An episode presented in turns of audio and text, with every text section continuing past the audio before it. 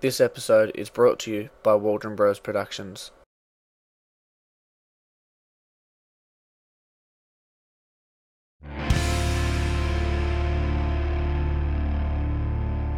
Did it ever mean to you